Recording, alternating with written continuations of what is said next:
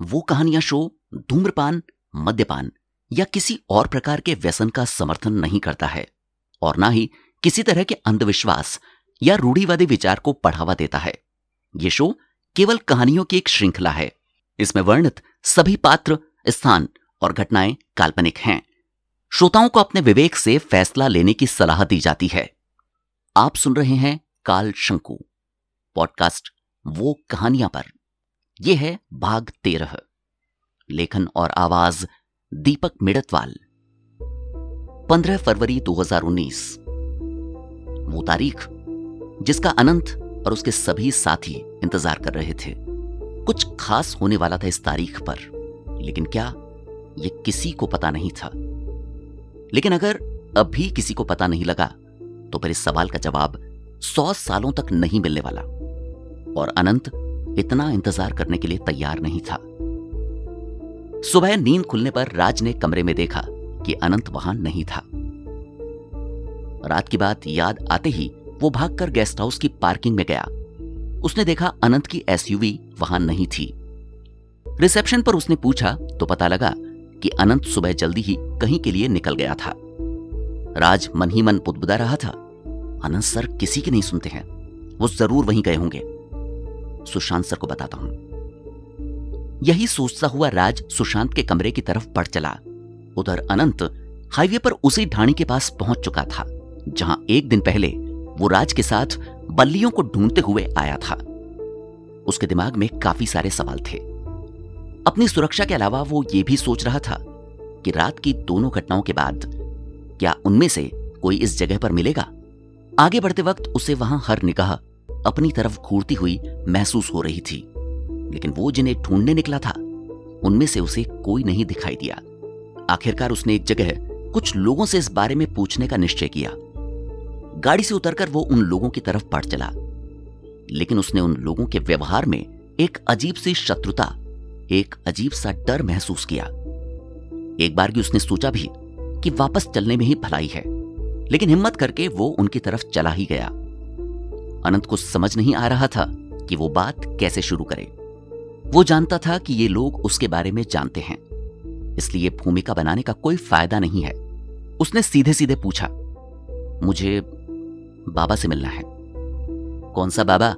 एक ने जवाब दिया, वही जो बल्लियों में है।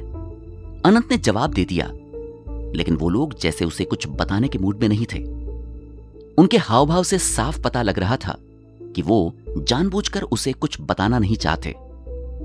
काफ़ी देर तक पूछने के बाद भी जब उन लोगों ने कोई जवाब नहीं दिया तो अनंत ने ढाणी में और आगे जाने का फैसला किया।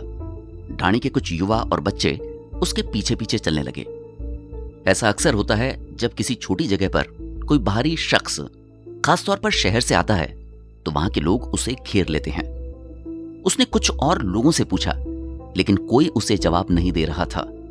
अनंत ने एक बात पर और गौर किया कि शायद ये लोग उससे डर रहे हैं। वैसे डरा हुआ वो खुद भी था, क्योंकि इतना सब कुछ होने के बाद कोई आम इंसान शायद ही उस ढाणी में वापस कदम रखता। अनंत को हँसी आ गई। तभी उसका ध्यान दो तीन बच्चों पर गया, जो उसकी तरफ़ इशारा करके कुछ बात कर रहे थे। अनंत बुदबुदाया, यहाँ के तो बच्चे बच्चे को मेरे बारे में पता है। ये मुझे हरगिज नहीं बताएँगे। कोई दूसरा तरीका ही काम में लेना पड़ेगा। वो कुछ सोच ही रहा था कि उसके कानों में ऊँट के रंभाने की आवाज़ सुनाई दी। ऐसा लग रहा था कि ऊँट दर्द से करहा रहा हो। वो आवाज़ की दिशा में बढ़ चला। वहाँ के लोग भी उसके पीछे पीछे आ रहे थे। अनंत को वहाँ सामने ज़मीन पर लेटा ऊँट दिखाई दिया। ऊँट की हालत वाकई में खराब थी। वो उसके पास जाने लगा, लेकिन तभी एक बच्चा भागकर वहीं एक झोपड़ी में चला गया। अगले ही पल एक अधेड़ उम्र का आदमी बाहर निकल आया। अनंत उसके हाव भाव समझने की कोशिश कर रहा था, लेकिन कुछ समझ नहीं पाया। उसने आकर अनंत से पूछा, बोलो, अनंत ने जवाब दिया, ये ऊँट को क्या हुआ? थाने का ही मतलब? नहीं, मैं तो बस पूछ रहा हूँ, इसको जानवरों के डॉक्टर को दिखा लो, ऐसे तो ये मर जाएगा। उस आदमी ने गुस्से से उसकी तरफ़ देखा। लेकिन कोई जवाब नहीं दिया। अनंत ने धीमी आवाज़ में कहा, मैं बुला दू, डॉक्टर? अब उस आदमी ने तमक कर अनंत की तरफ़ देखते हुए कहा, काई चायजे थाने। अनंत चुप हो गया। थोड़ी देर बाद उसने कहा, मुझे उस बूढ़े बाबा से मिलना है। उस आदमी ने एक झटके से उसकी तरफ़ देखा। अनंत ने आगे कहा, मैं जानता हूँ कि ऊँट को चोटें क्यों आई है। रात को वहाँ दो ऊँट थे। दूसरा ऊँट भी आपका ही था। उस आदमी ने जवाब नहीं दिया। अनंत को उसकी चुप्पी का जवाब समझ आ गया। उसने दोबारा पूछा, कहाँ है वो दूसरा ऊँट? थोड़ी देर तक वो आदमी चुपचाप उसका चेहरा ताकता रहा, फिर पीछे की तरफ़ चला गया। अनंत भी उसके पीछे पीछे जाने लगा। झोपड़ी के पीछे की तरफ़ बंजर पड़े खेत में एक मुर्दा ऊँट को कुछ टाट, कुछ पुराने कपड़े उड़ाए गए थे।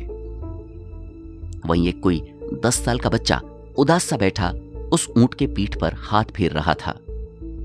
उस आदमी ने उस बच्चे को झिड़क कर कहा चाल अठे से।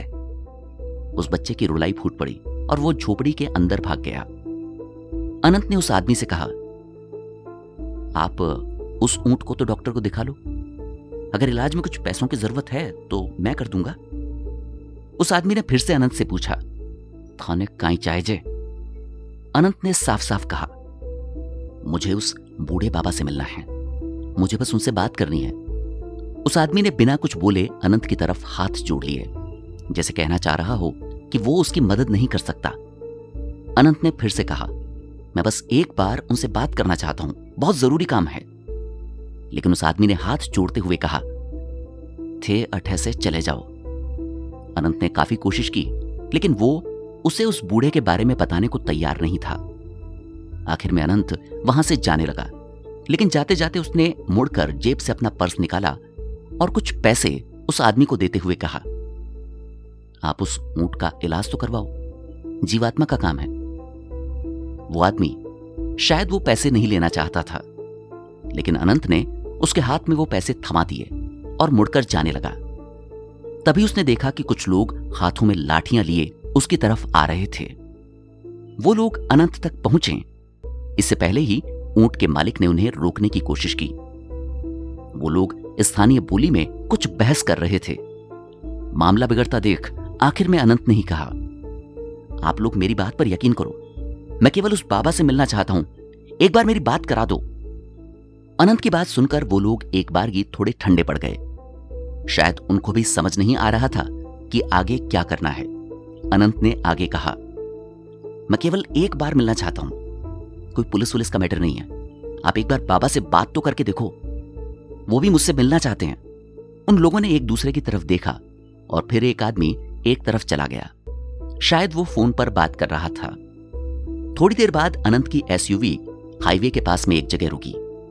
उसके साथ ही एक मोटरसाइकिल पर ढाणी से आए दो लोग भी थे। यहाँ अनंत ने अपना फ़ोन, अपनी घड़ी, यहाँ तक कि अपनी जैकेट भी अपनी एसयूवी में छोड़ दी। इसके बाद भी उन लोगों ने उसकी दो तीन बार चेकिंग की और आखिर में उसके जूते भी गाड़ी में ही उतरवा दिए। शायद पिछले अनुभव के बाद वो लोग अनंत के साथ किसी तरह का जोखिम नहीं लेना चाहते थे। फिर मोटरसाइकिल सवार उन लोगों ने अनंत की एसयूवी की चाबी लेकर उसे वहाँ से नंगे पैर सड़क क्रॉस करके सड़क के दूसरी तरफ़ जाने को कहा। अनंत के सड़क क्रॉस करते ही वो लोग वहाँ से रवाना हो गए। अनंत चक्कर में पड़ गया। कि कहीं उसके साथ धोखा तो नहीं किया गया है। लेकिन थोड़ी देर में ही एक बिना नंबर की जीप वहाँ आकर रुकी और अनंत को जीप में सवार होने को कहा गया। जीप हाईवे पर ही किसी अनजान जगह के लिए रवाना हो गई। थोड़ी देर बाद एक दूसरी जीप उनके पीछे पीछे चलने लगी। हाईवे से कुछ अंदर जाकर एक कच्चे रास्ते पर दोनों गाड़ियाँ रुक गई। अनंत को समझ आ गया था कि ये लोग उसके साथ किसी तरह का रिस्क नहीं लेना चाहते हैं। किसी तरह के ट्रैकिंग डिवाइस के खतरे से बचने के लिए उसे इस तरह बुलाया गया है। इसके बाद भी मीटिंग ऐसी जगह रखी गई है, जहाँ पुलिस आ भी जाए तो निकल भागना आसान हो। अनंत ने देखा कि दूसरी जीप से डकैतों का सरगना उस बूढ़े के साथ उतर कर आ रहा था।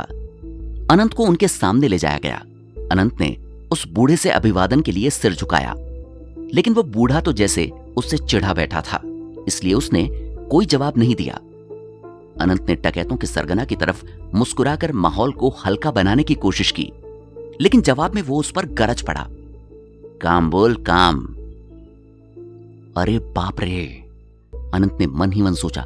पता नहीं ये पिछली असफलताओं की वजह से इतना एटीट्यूड दिखा रहे हैं, या ऐसा व्यवहार इनके पेशे की मजबूरी है पर इनसे बात कैसे शुरू की जाए? डकैतों के सरगना ने उसे घूरते हुए फिर से कहा यहाँ चाय पानी पीने आया है। उसके कहने के अंदाज से अनंत वाकई में काँप गया था। उसने झट से कहा, आप लोगों को जो चाहिए, वो मेरे पास है। मतलब मेरे पास सेफ़ जगह रखा है। उसके बाद सुनते ही उन लोगों के हाव भाव एकदम से बदल गए। अनंत को उस बूढ़े की आँखों में चमक दिखाई दी। लेकिन डकैतों के सरगना ने आगे कहा, क्या है तेरे पास? अनंत ने उसकी तरफ़ देखा और नीचे ज़मीन पर झुककर कुछ करने लगा। उसे नीचे झुकता देखते ही डकैतों के सरगना ने एक झटके से अपनी बंदूक संभाल ली। बाकी लोग भी हरकत में आ गए थे। मामले की नजाकत समझकर अनंत ने हाथ ऊपर कर लिए। फिर धीरे से नीचे झुककर मिट्टी पर एक पत्थर से कुछ बनाने लगा। वो बूढ़ा उसे गौर से देख रहा था। जैसे जैसे अनंत ज़मीन पर पत्थर से आकृति पूरी कर रहा था, वो बूढ़ा खुशी से कुछ बुदबुदाने लगा। अनंत ने शंकु का चित्र बनाकर कहा, मेरे पास फ़ोन नहीं है, वरना मैं फ़ोटो भी दिखा देता। बूढ़े ने सरगना के कानों में कुछ कहा, जिसके बाद उसने कहा, तुझे बदले में क्या चाहिए? यह बात सुनकर अनंत को आज पहली बार लगा कि वो कोई डील करने आया था। उसने कहा, मैं जानना चाहता हूँ कि वो क्या काम आता है।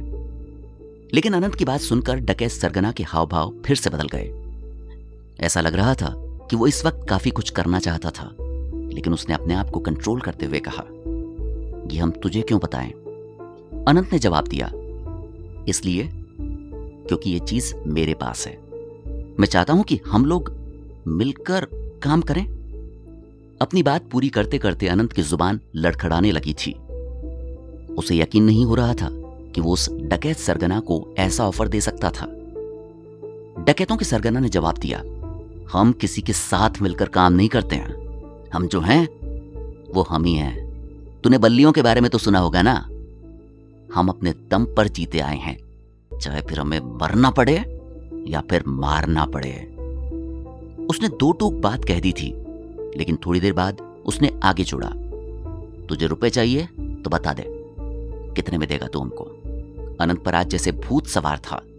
उसने जवाब दिया, मैं यहाँ उस चीज़ को बेचने नहीं आया हूँ। अगर हम लोग साथ मिलकर काम करें तो इसमें मेरा भी फ़ायदा है, तुम्हारा भी।